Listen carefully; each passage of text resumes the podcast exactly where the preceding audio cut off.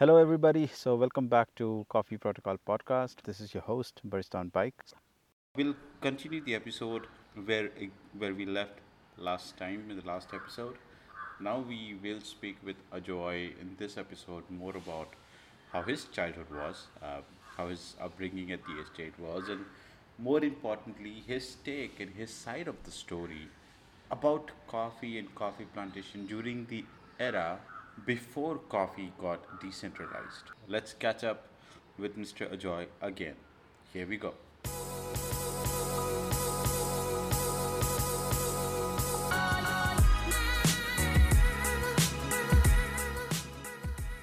How things were before coffee got decentralized.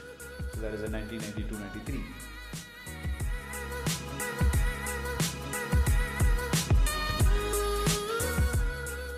When you say central excise, it's almost like uh, your liquor. Correct. Uh, that's how strict they were. So you had to account for every bean that came out of your plantation.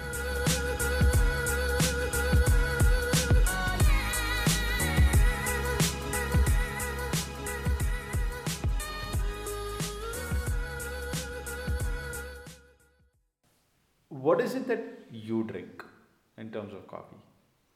Uh, I uh, I typically drink uh, uh, a blend of coffee powder, which has I think between fifteen to twenty percent of chicory, and uh, it's a medium uh, roast of uh, arabica, and uh, very fine uh, grind uh, ground uh, powder.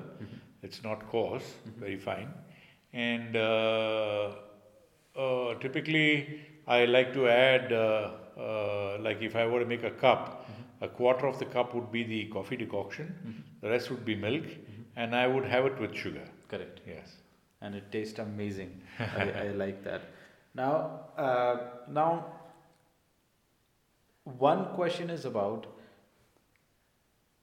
when you were younger. Yeah. So, because most of us, like even when I grew up, I mean, probably coffee came into me in my life pretty late, and most of the current generation, like for example, um, Pranoy, for example, he's he's the fifth generation, you're the fourth generation. He is now getting into coffee, and obviously the scenario of coffee now is different, and probably back then it was very different. I've only known about the state um, verbally of how things were before coffee got decentralized. So that is in 1992-93. How was it back then? Like when I say how was it, like what would be the major differences between then and now? See, uh, one of the, the most glaring differences would be uh, since we were a completely controlled market, we were under the central excise. Correct. Uh, coffee being an excisable commodity, uh, it is highly regulated, and uh, it was uh, when you say central excise, it's almost like uh, your liquor. Correct. Uh, that's how strict they were. So you had to account for every bean that came out of your plantation. Wow. You couldn't sell it anywhere else but through an authorized coffee board agent, which was the curing works. And they were Okay. authorized co- coffee curing centers. You could not go out and sell it in the market anywhere. If you were caught, then there you could be criminally prosecuted. Wow. So you had to maintain a whole lot of these uh, ledgers and books and forms, which were uh, put in place by the central excise, and so on and so forth.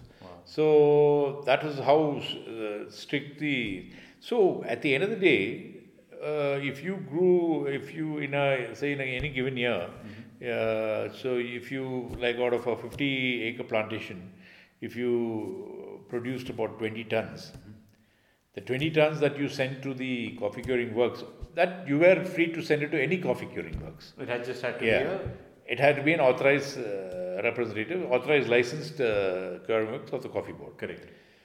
If you sent it there, now if you sent it there, you sent a lorry load, which is 10 tons. Correct. Now, as your down payment, you got just about a lakh of rupees. That's it, one lakh. And then the coffee was supposed to have gone into a pool. It was called the pooling system. Okay. As and when you know, the sales of the coffee happened when India in those days used to do a barter system with the uh, Soviet Union Correct. because India needed uh, aircraft parts Correct. for their uh, defense forces. Correct. So what they would do, they would barter. They would send coffee there and get aircraft parts. Wow. I Yeah. did not know that. Yeah. Oh. So that was so.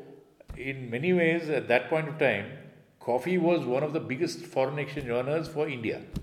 Okay. Uh, Although it was just 1500 crores, Yeah. it was big money in the old days. Okay. Big foreign exchange. Today it's pittance. Correct. It's, it's probably not, not, not even, uh, you know, you could say a speck in the, uh, drop in the ocean, literally. So, but in those days it was like that. So, that being the case, uh, you know, we were so regulated, there was abundance of labor. We were, when I, I still remember when I first started coming into plantation working, we, I remember we paid a daily salary, a daily wage of, uh, I think 325, 3 rupees 25 paisa Okay. a day. That was I think around 30, 88, 89. okay. Okay, that's just hardly 32 years ago. Yeah, that's when I was born. Yeah. Yeah. so Three three, rupees twenty five paise Paisa. was the daily wage, Wage. for one labor. Yes, yes. Okay, and that was the norm at that point. Yes, that was that was a, a, a government Basic basic wage. day wage. Yeah, okay. yeah. Okay. So because of that, the availability of abundance of labor, and in those days, you didn't have all these small settlements near towns and villages and all that. So what would uh, people do?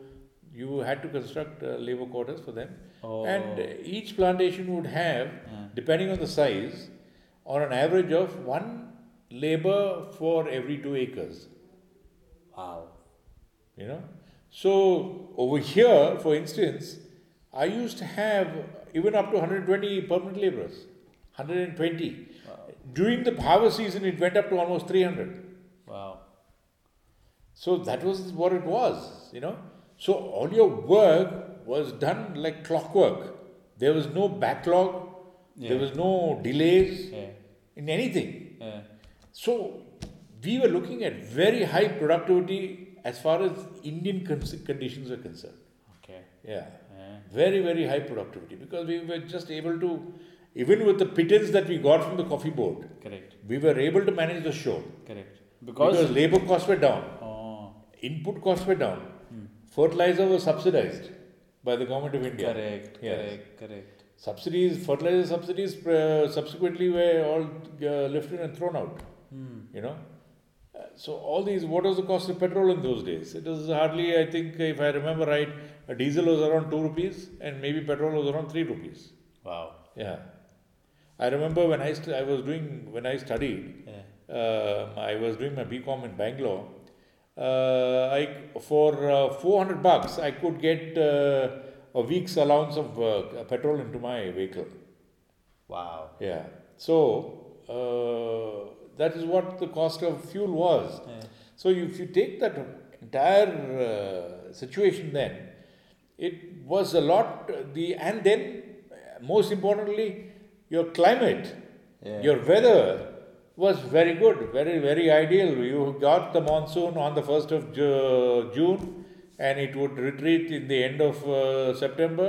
Yeah. Come middle of October, you get the northeast. No unseasonal rain, no excessive rain, no uh, un, uh, you know less rain, nothing. Everything was like clockwork. Wow. But so as you said, so when you are only allowed to sell to these uh, licensed agents, which are basically the curing units, which uh, then goes into the pool. Yeah. So, so does that also mean that at, at that particular point, quality of coffee did not really matter? Yeah, you could say that. Yeah, because Yes. everybody is just Yes. processing Yeah. quantities of Yeah, coffee and yeah. just giving it to the uh, units. See, we in those days we were still uh, following this uh, the British unit system, what was called a bushel. uh-huh.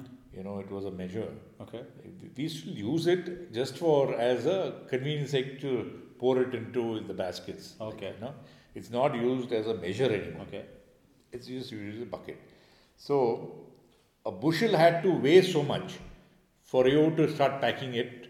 Uh, like you know, a bushel of parchment, if the weight came down to around, say, f- uh, 15 and a half to 16 kgs, then you say, okay, the coffee is dry now, you pack it into gunnies. Okay. Yeah. Okay. So if it was slightly higher, say 16 kgs, you'll say, oh, it's got another day to dry. Okay, just how we measure the moisture Yeah, today. yeah, Okay. yeah, Yeah, that. makes sense. Yeah. So that was what it was. and then there was not much of care that was taken towards the, uh, not the kind, not, you won't say not much. You could say, you know, cherry, the naturals, what we talk about today, were really not uh, very popular.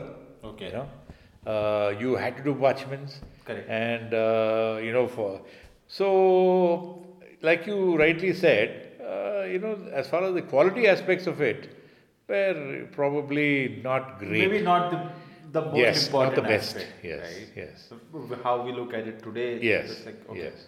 And so when it decentralized, Yeah. so I mean, you were not allowed to sell coffee anywhere else. You were only sell, allowed to sell coffee there. Yeah. And but at that point, also, did you guys have like different other crops to make or generate Yeah. money from? Yes. And that was not s- centralized. Yes. Yes. Like Like, for instance, pepper had not even made a appearance on Correct. the That's like horizon. way back. Yeah. Yeah, pepper. I think if I'm not mistaken, pepper started appearing in these areas. Uh, you could say in the early 90s. Okay. And what was the price of pepper even in the first 10 years? Hmm. I don't think it was more than 80 rupees to 90 rupees a kg. Hmm. So nobody really bothered about pepper. Cardamom, paddy, and arecanut subsequently came in. Okay. uh, you know, Supari came in in a big way. Okay. But mainly uh, uh, paddy and uh, cardamom.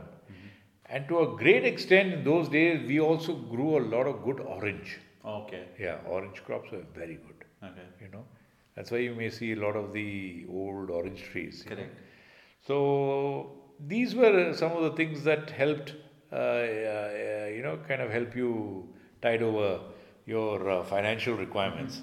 And uh, the other thing was also that uh, if you look at it, um, you know, um, uh, the the rate of interest we paid in those days were so high on crop loans. We were almost 18, 19 percent. Wow. Yeah. I mean, if I think back, Yeah. there is a phenomenal amount of money to pay for a crop loan, you know. Wow. Uh, so, but banks were more liberal Okay. in the sense like, you know, you would get, uh, uh, like for instance, once uh, your loans were all exhausted, in the sense you get a crop loan, you run the show till what, November. Now, before you start picking, you need additional money to run the show. You get more labor to help you harvest. So you would ask, you write them, write to them and say again, can you give me a bridge loan? Just For- a little extra. just- yeah, Yeah, for about yeah, two months yeah. until the crop comes, and then you pay it back. So those kind of things were a lot more were were, were available a lot more easily. Okay. So leniency. Yes, yes. Okay. Because one thing is, they were sitting on your property documents, which were almost twenty times the the value of the uh, loan that you've taken. Correct. So, anyways, they were not at loss. They were totally secure. Yeah. You know, so they had no qualms about uh, uh, you know lending. Hmm. It's only today where because of all these scams here and there, uh, you know, the the wrong people get all the big loans, Correct. and the people who actually who are bona fide Uh, are the people who suffer. correct. Yeah. So, you're making a lot of coffee. You're giving it to the agents. You are uh, growing a lot of other crops alongside coffee. The labor is extremely, extremely cheap at that point. I mean, um, because of the cost of living at that point, how government has put, and the environmental weather factor was pretty good. Yes. So everything was good. It was good, definitely. Yeah. Yes. Yes. So do you think after decentralizing coffee, Yeah. did the challenges go up? See, market once the market forces took over. Uh, See, what, are hap- what has also happened is if you look at the, the GDP of India, how it grew substantially. So, what happened is the disposable income in the hands of uh, uh, you know people who lived in rural India increased tremendously. correct. So you ha- you definitely saw a big shift in the socio-economic pattern. Correct. Like people who could not afford. I'm not talking about uh, you know guys who owned uh, land. I'm talking about the daily wage laborers. Correct. You know, Yeah. the daily wage laborers could afford a lot more. Correct. You know, and so once that you know you saw it, it's a kind of a ripple effect. You know, this led to that, that led to something else.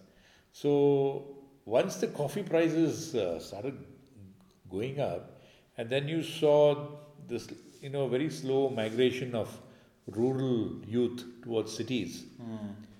You know, cities, big towns Correct. you suddenly were left with not very uh, a big, um, uh, you know, a large pool of laborers who were available in these areas. Correct. Who So, want to work huh. at the plantation? Yes. Yeah. So what what were you were you left with? You were left were left to compete with your neighbor. Now, if you pay ten rupees more, you'll get more labor. That sort of a thing. Correct. And uh, the other thing also is, you saw a drop in the efficiency of labor. Uh huh. See what what a laborer who was paid a daily wage uh, three rupees a day. Now he would probably bring in those three rupees worth of work in a day. Correct. As you know, things got better, the productivity fell. Now to even get fifty percent of worth of what you pay, if you are getting fifty percent, you are a lucky person in in in a, in a plantation today. Wow. so, uh, so currently uh, we have this. So the entire market is based on the C price, uh, as people talk about, and you go to Coffee Board, you can check the C price there. What is like an average C price currently for Arabica and Robusta? Average? Yeah, abruptly. Uh, if I, if I can say it in uh, uh, washed coffee terms of say like say washed arabica, uh, it is around uh, uh, twenty thousand between twenty and twenty one thousand for hundred kgs. For 100 kgs. Yes. That's 200 rupees a kilo. Yeah. Okay. Um, and so this is 200 rupees a kilo. So let's Yeah. say, let's say, let's take a take a hypothetical number Yeah. for now, which is an average 200 rupees a kilo. Yeah. Uh, during or before the uh, decentralization of coffee, Yeah. what was like a price for coffee that you got from the government? I think we got about ten rupees. 10 rupees a kilo. Yeah. Yeah. So 10 rupees a kilo Yeah. to now 200 rupees a Yeah. kilo. Yeah. So 10 to 200, that's that's a huge jump. Yeah. Okay. Now I just want to put in perspective. At that point, Yeah. the cost of labor was 3 rupees and 25 paise. That is one third of per kilo Yeah. cost of coffee. Now, the labor cost is approximately how much?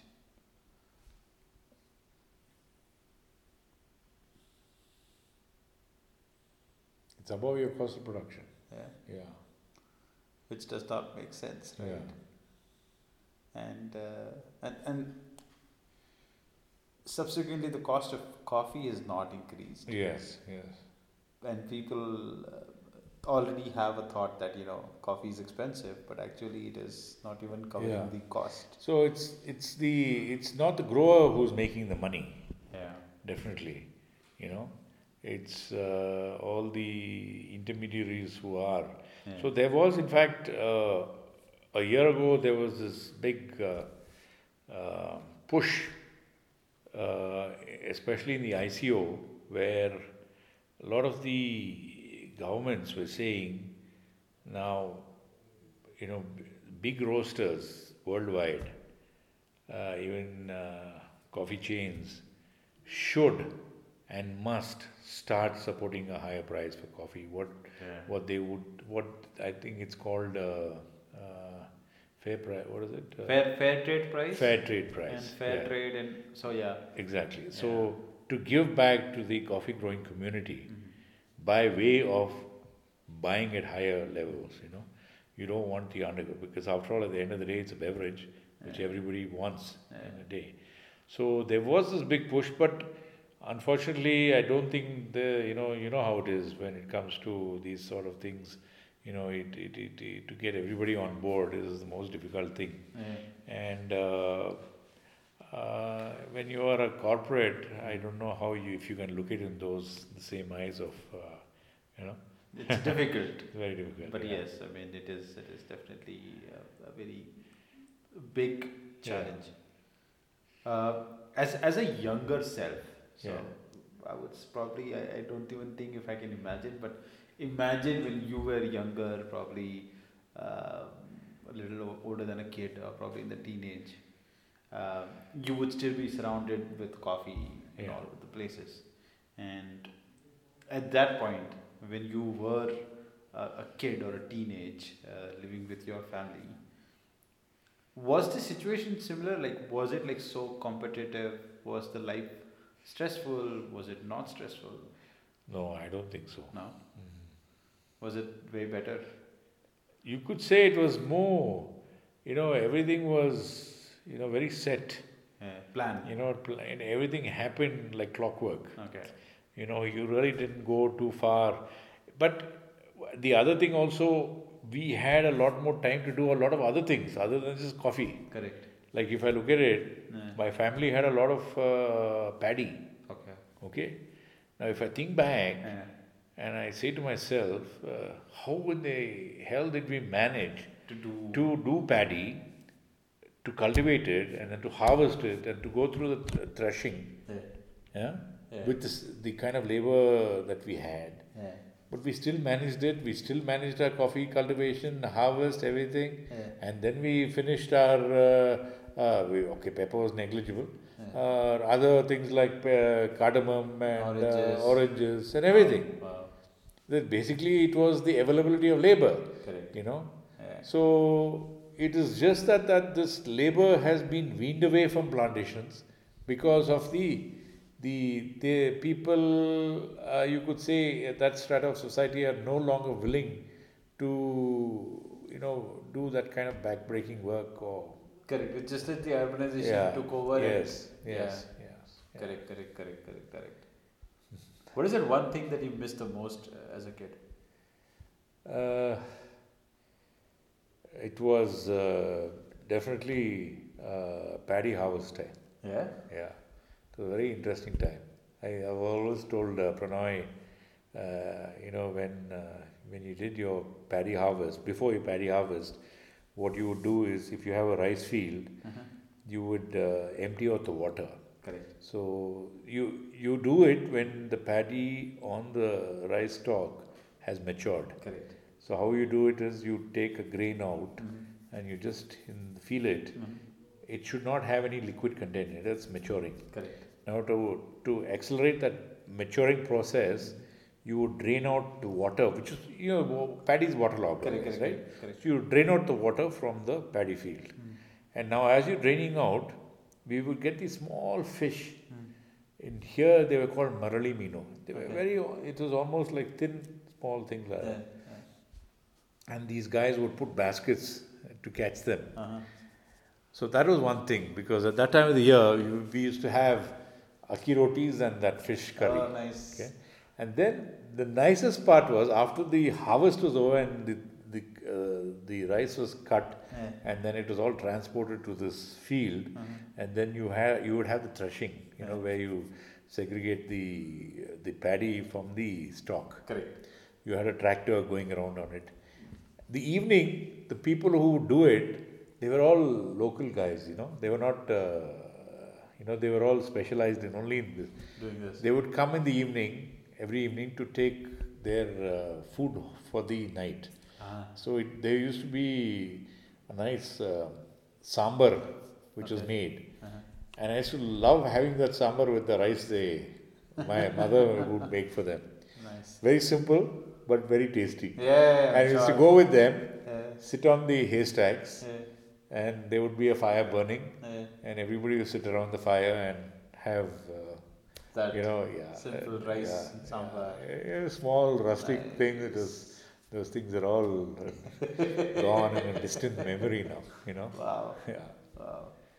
Um, how do you see the the current and the future of coffee plantations in the country?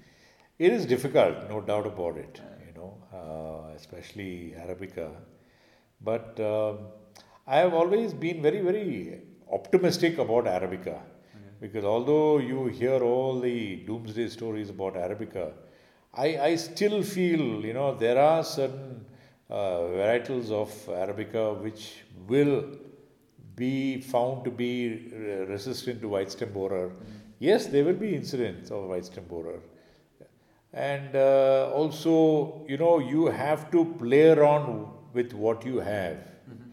Weathers being one thing, and then so you have to, you can't do your shade lopping like how you did in the old days. Now, if you want a fantastic pe- pepper crop, you lop everything. Then what happens? You get a good pepper crop, you won't have any coffee. Yeah. So it has to be a very judicious mixture of everything. Correct. So it, you need to apply your mind to it.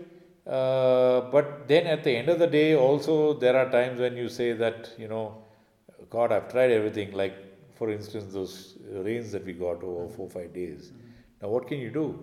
Yeah. You're just helpless. Correct. You know, in the in the face of nature. But you go on. You say, let's hang in there. You Yeah. know, Yeah. and say that you know there will always be a better tomorrow and i have hope Yeah. that uh, you know arabica will will will will be there yes Um, okay, last few questions. So one of them, you did mention uh, a couple of times this that. So when we talk about shade grown coffee, okay, when we talk specifically about the shade, so I have read it. I know there is something, some terminologies like there is a primary, secondary, and a tertiary shade. yeah What does that mean? See basically now if you look at uh, especially areas where you don't have silver oak okay you may have a few but if you look at the uh, indigenous trees like what we have here especially in our area you will look like all the fig trees. Correct. like you have the jamun you have the nandi. Now if you look at the canopy they are all at 50 60 feet plus Correct. all right Yeah. now, you have certain species of trees which defoliate in summer, uh-huh. some which don't defoliate in summer and which defoliate only in the monsoon. Uh-huh. So, when you have that, you need to have something to allow some of the sunlight to penetrate through the canopy into your planted area. Mm-hmm. Then again, what happens is certain times of the year you could have, you know, uh, temperatures on certain days just going up. So what happens is that me- mediocre shade, which is of the height of say uh, between say eight to fifteen feet, that definitely helps maintain soil level, uh, ground ground, ground moisture. Oh. You know, retain retention of ground moisture is very important to robusta, especially. Okay. You know, so the and the other thing is of course your lower shade, which creates again a microclimate. Correct. But what happens is now the um, microclimate uh, creating plants that we have are all hit by bison over here. You know, so we hardly have any of that. So it's basically this. We have just a two-tier uh, shade pattern over here, Okay. and uh, I, I, I quite frankly, I uh, feel that it's very, very essential. A lot of people go in for heavy, heavy shade lopping just to, um, you know, uh, increase their uh, pepper productivity. But I think it's very, very dangerous uh, because uh, you, if you are a robusta planter, fine, you can because the number of trees, population of the, the trees is a lot less. But if you're an Arabica planter, and God forbid if you have an off year with the monsoon, you're in for deep trouble, you know. Yeah. So, you know, you need to be very, very judicious in your thought process. Okay. As far as that is concerned. So shade lopping is basically when you're cutting the shade off or when you're making space for the Yeah, what happens is if you take a regular tree it does tend to put out a lot of you know uh, uh, branches which are at the lower part of the main canopy Correct. which you you can take off you know and just what we keep call what we call as the crown Uh-huh. you know we, if it's usually three branches or four branches Which is which supports the crown the top crown. Yeah. Correct. so you'll have all these that are growing like this. So you just chop this off. Okay. But there are certain areas where they take off one limb completely. I, I, I personally feel that time is gone. You can't do that anymore. Okay. You know, you're just inviting trouble onto your. So it's better to have a good Yeah, of shade yeah, hundred percent. right? Yeah. Okay. I may people may say that uh, you're being too cautious and all that, Yeah. but at the end of the day, your coffee plants are like your planted machinery. Correct. Now, if your planted machinery goes, where's your production going to come from? Right? Correct. Yeah. So you can have your planted machinery. Uh-huh. Okay, you can work it at fifty percent capacity, meaning your production is down. Correct. You're better off than not having that planted machinery, right? Correct. Because And so I mean, so having shade is very important because you know coffee is there, and you have to make sure that you nurture the coffee. Now, one thing that you had mentioned, uh, I think you had mentioned with Kaveri, um, when explaining that Kaveri tends to have this yield of fruits, which is more like you know less one year and more on the other year. Is this what you call as bumper crops? Could be and could be not also. Because in the old days when like I said when the weather was more uh, you know what you would say very predictable not like what it is today. So uh, you would have in I still remember as a, when I was growing up as a young boy I would hear my grandfather telling some of the staff to knock off some of the buds from young plants Okay. Basically, because uh, the, the thought process was that you don't stress out a young plant. Correct. You should let it grow, come of a certain age before it goes, comes into bearing, or we let it go into bearing. Correct. So, if you had a bud, you would have la- leave labor to just take off the bud to ensure that it didn't uh, blossom. Correct. Yeah. Correct. Correct. So why I said that was that uh, uh, there were certain years where uh, you know you it could be varying factors. Uh, you know, of course, most of these areas here were not irrigated and have never been irrigated for the blossom shower. Correct. Your blossom showers happened on time. But in, there were certain species of Arabica which had a biennial uh, cropping pattern. Okay. Yeah. So one year high. One year not, low. yeah, you couldn't say low. But one But year is say yes. regular and then Yes. the other year is Yes, higher. correct. So, but- so when, when somebody says next year is going to be a bumper year, Yeah, that means there is an expectation that most of the plants in this particular farm yeah, are going to give more than regular yield yes, the yes. coming year. Yes, So this is normally either uh, looked at the buds yeah. and spoken, or it is looked at the yield that is given in the current year. Uh, yes, that's right. Yeah, yeah. Okay, That is that is one thing that I think a lot of people would not know. That is, um, okay. So, if you if somebody was to take up coffee planting as his or her main career choice, okay, in the, in the current scenario, what would be the top two or three advice that you would give?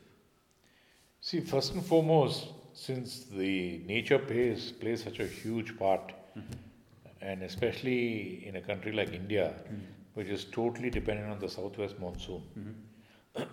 for uh, most of the agrarian areas uh, in India, I would suggest that person first look looks at the rainfall pattern starting from the month of January right up to December Okay.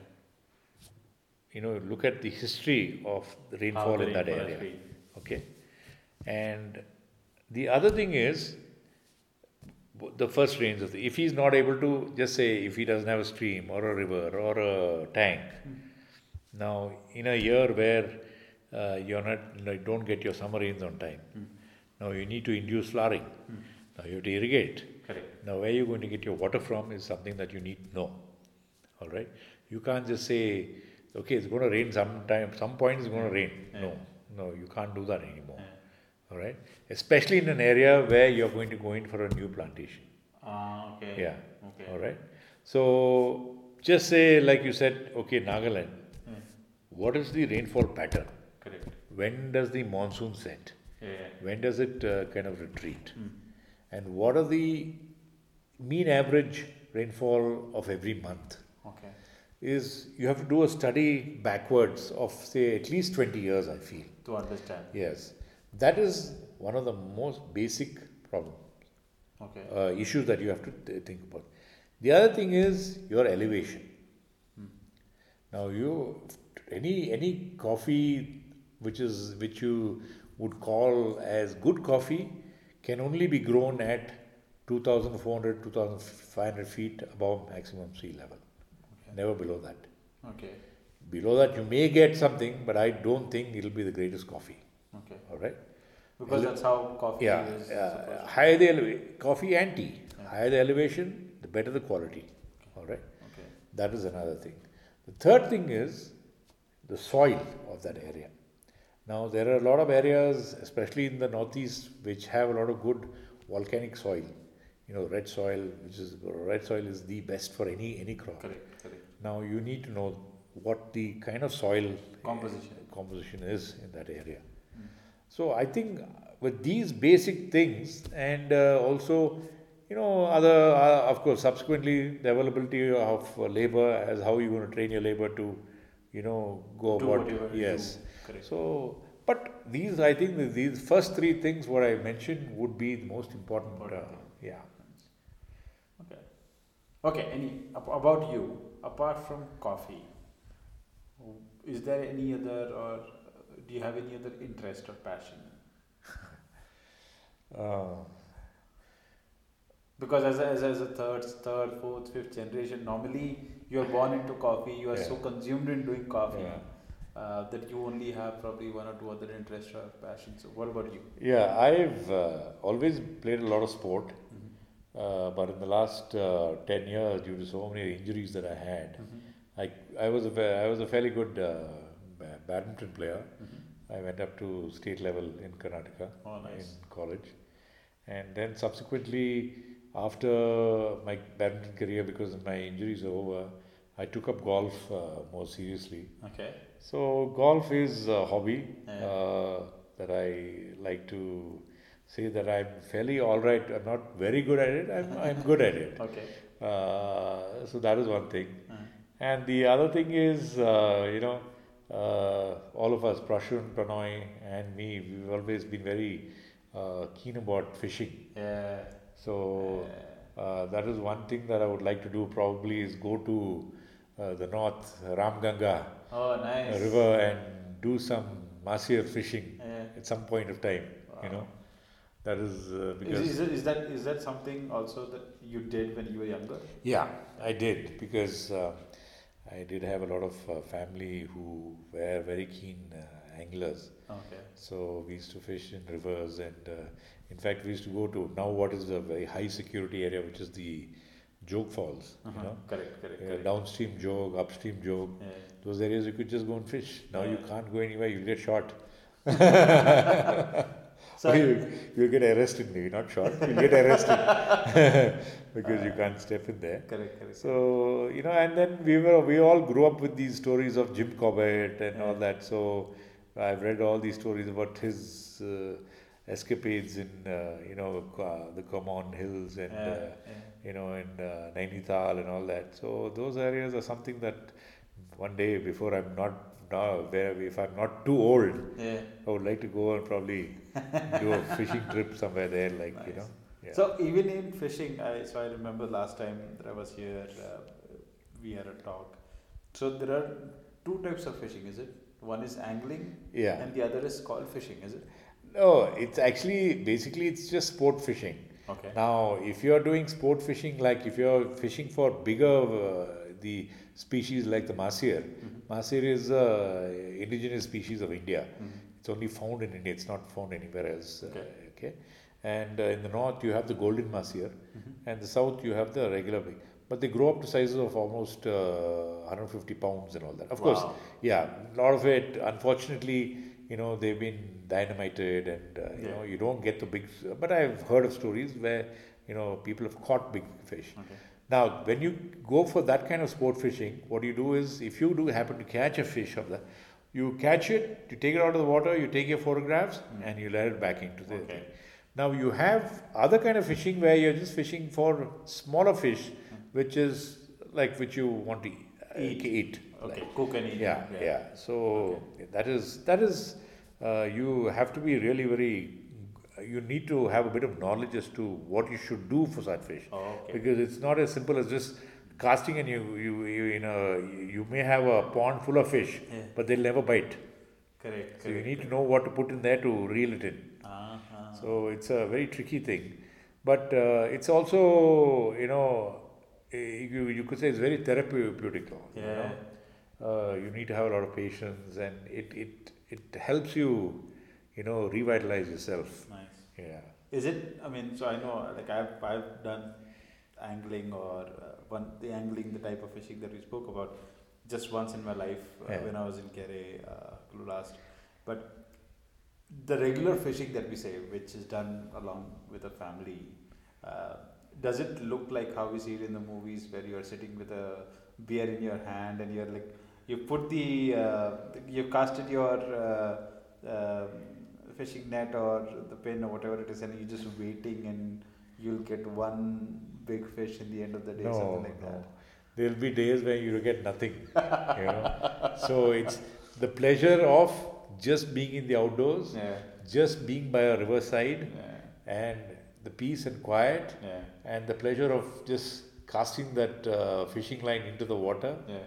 and maybe even you know sometimes you get nibbles Yeah, like you, You- know, it's it's there, bite but you. it you know you come. can feel it in your hand Yeah, so those are small thrills you know that you get of course the, the biggest thrill of course if you happen to but there are many many days where you will not get anything yeah. yeah eh, so uh, it's not for the uh, people who say that uh, you know oh yeah I'm, it's it's a useless sport it's Nothing uh, happens, whatever, yeah, no yeah. no You have yeah yeah Yeah, just like just like coffee, I guess. yeah Yeah. Well, thank you very much for uh, speaking with uh, speaking with me for this episode.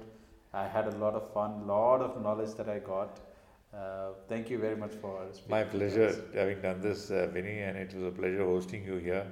Uh, wonderful uh, knowledge, and also that uh, whatever you have been able to uh, share and resonate with us Yeah. has been a joy for uh, Pranay.